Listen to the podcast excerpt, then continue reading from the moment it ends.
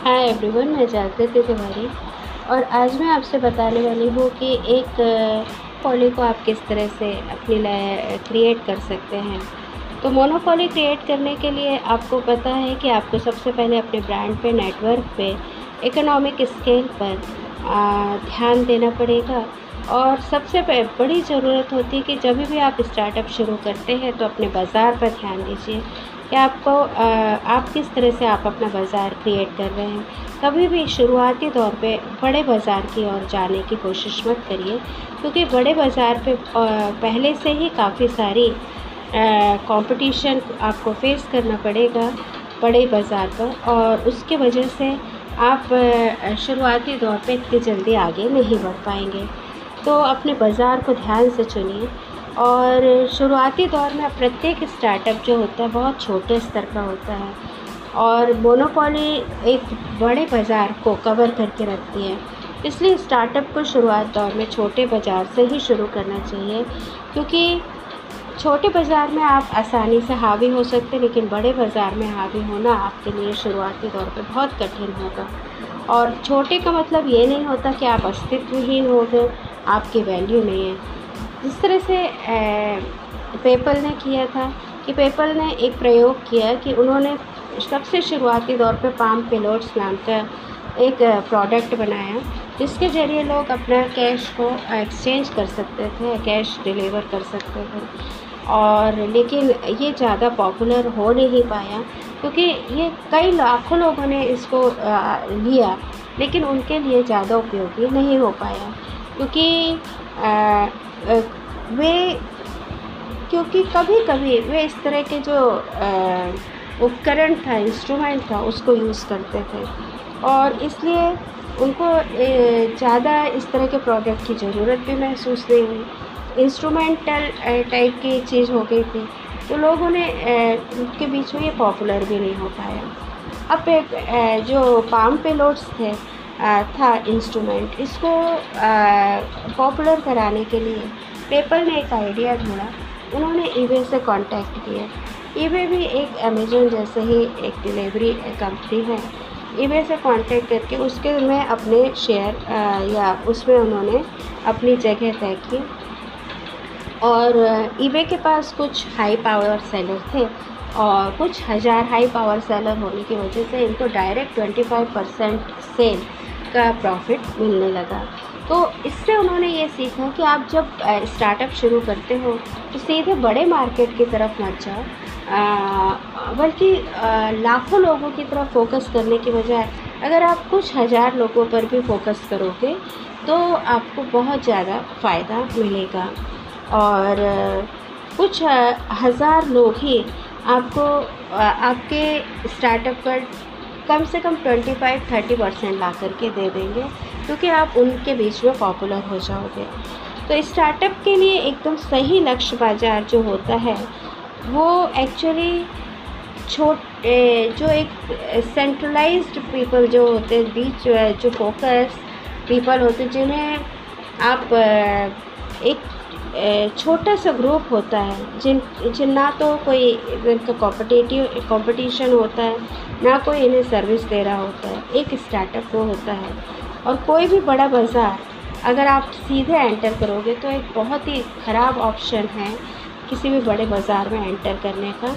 तो क्योंकि ऑलरेडी वहाँ कई सारे कंपटीशन हैं, और वो आपको बढ़ने में बहुत ज़्यादा आप वहाँ प्रॉब्लम होगा।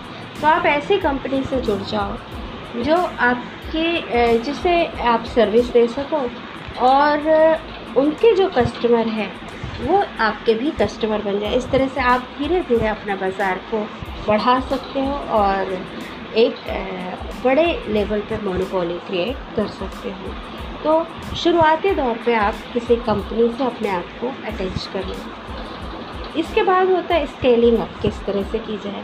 जब आप अपना बाज़ार चुन लेते हो और बना भी लेते हो और कुछ हद तक हावी भी हो जाते हो तो अब इसको बड़ा करना ज़रूरी होता है। अमेज़ोन बताता है कि उसने कैसे बाज़ार को कैप्चर किया। उसने बताया कि शुरुआत में उसने जानबूझकर किताबों से शुरुआत की थी और उसके प्लेटफॉर्म पे ऐसी किताबें मिल जाती थी जो कस्टमर को फुटकर विक्रेता के पास नहीं मिलती थी, क्योंकि वो बहुत कम पढ़ी जाती थी। और उनके डिमांड पे अमेज़ॉन उन्हें अपने प्लेटफॉर्म पे अवेलेबल भी करा देता था और करीब वर्ल्ड की एक लाख, डेढ़ लाख किताबें एक बार में अमेज़ॉन के प्लेटफॉर्म पर मिलने लगी थी। उस समय उसने पूरे वर्ल्ड में बुक स्टोर्स को, जो बिज़नेस था, वो कैप्चर कर लिया था और हज़ार गुना फ़ायदा उसको एक बार में इस तरह से मिलने लगा था। तो अब अमेज़ॉन के पास दो ऑप्शन आ गए थे। या तो वो बाज़ार को बढ़ाए या फिर किताबों में के ही बिज़नेस में रहे। अमेज़ॉन ने बाज़ार को बढ़ाना धीरे धीरे बाज़ार को इंक्रीज़ किया। कुछ छोटी छोटी चीज़ें जो उसके कस्टमर डिमांड करते थे, उनको अपने प्लेटफॉर्म पे अवेलेबल कराना शुरू किया। और जो खुदरा व्यापारी और बिज़नेस जो फुटकर व्यापारी थे, उन्हें भी अपने प्लेट प्लेटफॉर्म से कनेक्ट किया और उनके जो प्रोडक्ट हैं अपने प्लेटफॉर्म पे उन्होंने उसमें बेचना शुरू किया। धीरे धीरे आज आप समझ सकते हैं कि अमेजन ऐसा प्लेटफॉर्म बन गया है जहाँ बाज़ार की हर चीज़ अवेलेबल है। तो इस तरह से उसने अपने बिज़नेस को स्केलिंग अप किया। एक छोटे से पहले मार्केट में एंटर करा और उसके अपनी यूनिकनेस के ज़रिए और कस्टमर के जो नीड्स हैं उसके ज़रिए उसने पूरे मार्केट को कैप्चर किया। तो कभी कभी स्केलिंग अप में कई सारे हर्डल भी होते हैं। तो उस हर्डल को आपको ये समझना होगा कि जितने भी स्पेशल प्रोडक्ट होते हैं, उसमें ऑप्शंस बहुत अच्छा काम करता है, जो कि ईबे ने बताया है और जो कमोडिटी प्रोडक्ट होते हैं, उनमें जैसे कि पेंसिल और रबर इनके लिए कोई बोली लगाना नहीं चाहता और इसलिए ऐसे अमेज़न में ख़रीदना सुविधाजनक होता है। तो ईबे केवल जो प्रेशियस चीज़ें हैं या बड़ी चीज़ें हैं, उन, उनको ही अपने पास रखता है, इसलिए ईबे आज भी काफ़ी मूल्यवान मोनोपोली है। बाज़ार सही ढंग से और धीरे धीरे विस्तार करने के लिए अनुमति देता है और सबसे सक्सेसफुल कंपनियाँ ज़्यादा प्रगति इसलिए करती हैं क्योंकि वो पहले ही एक स्पेशल जगह पे हावी हो जाती है और फिर जो पैरेलल मार्केट होता है उसको भी स्केल अप करती जाती है। तो बस यही है कि आप अपनी कंपनी को किस तरह से स्केल अप करेंगे। इसके बाद होता है कि आपको डिस्ट्रक्टिव जितने भी मोड आते हैं कंपनी में, उनसे अपने आप को विचलित नहीं करना है। क्योंकि शुरुआत में जब भी एक फर्म कम कीमत पे कोई भी प्रोडक्ट को पेश करने, करती है तो वो कम कीमत पर कम प्रोडक्ट बना करके अपनी नई तकनीक को दुनिया के सामने ला सकते हैं। और जो उसके जो पुरानी तकनीक है, उसके ज़रिए वो अपने कॉम्पिटिटर को फेस कर सकती है कंपटीशन को उसको बीट कर सकती है अपनी पुरानी तकनीकों में।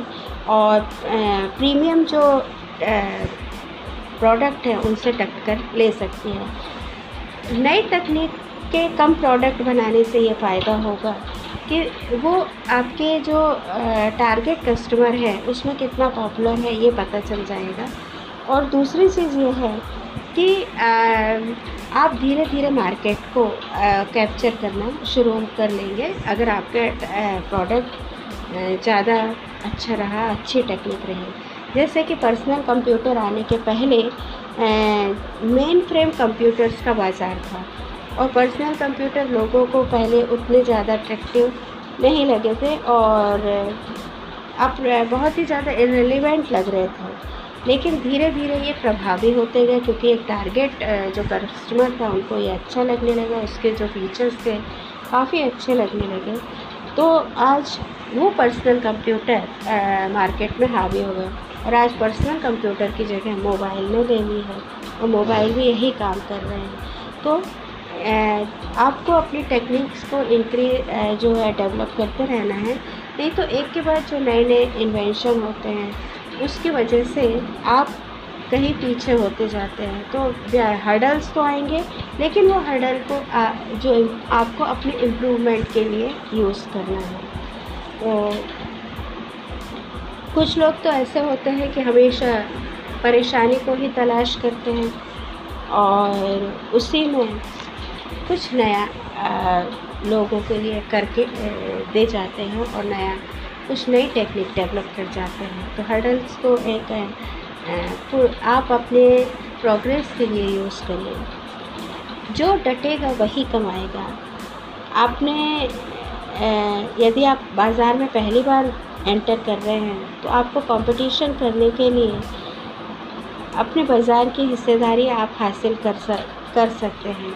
लेकिन सबसे पहले आपको एक रणनीति बनानी होगी। गोल मत बनाइए। वास्तव में एक्चुअली फ्यूचर में जितना भी कैश फ्लो पैदा होता है, उसके आपके लिए क्या मायने रखता है? और इसलिए आपको आप ये मान लीजिए कि आपको कोई शुरुआती दौर पे साथ नहीं देगा। अगर पहली बार आपके साथ कोई आ रहा है तो ज़रूर उसका अपना फ़ायदा होगा और वो आपको बर्बाद भी कर सकता है। इसलिए अपने स्टार्टअप में या आप मार्केट में एंटर कर रहे हैं तो आखिरी प्रेरक बनना है मोटिवेशनल या बनना आपके लिए बेहतर होगा। अर्थात एक स्पेशल बाज़ार में आपका आखिरी विकास करने के लिए या वर्षों यहाँ तक दशकों तक आप मोनोपोली कर सकें। इसके लिए ज़रूरी है कि आप एक रणनीति बनाएँ, लेकिन वो फ्लेक्सिबल रणनीति रहे, जो कि सिचुएशन के मुताबिक आप उसको यूज़ कर सकें। एक ऐसा करने का तरीका है कि आप महत्वाकांक्षी दीर्घकालिक दृष्टि की ओर एक छोटे से बाज़ार पर आपको हावी होना है और वहाँ से, उस बाज़ार से आपको अपने आप को स्केलिंग अप करना है। और ठीक उसी तरह जैसे कि एक शतरंज का खिलाड़ी होता है और सफल होने के लिए वो जानता है कि उसका लास्ट अटैक क्या होगा और उसको किस तरह से वेट करना है। तो आपको भी जब आप स्टार्टअप शुरू करते हैं तो आप छोटे से मार्केट से शुरू करिए और अपनी रणनीति को इस तरह से बनाते जाइए कि आप हर कंपटीशन को किस तरह से बीट करेंगे और आपका लास्ट अटैक किस तरह का होना चाहिए। तो बस इस तरह से आप अपनी मोनोपोली को क्रिएट कर सकते हैं। स्टे से जय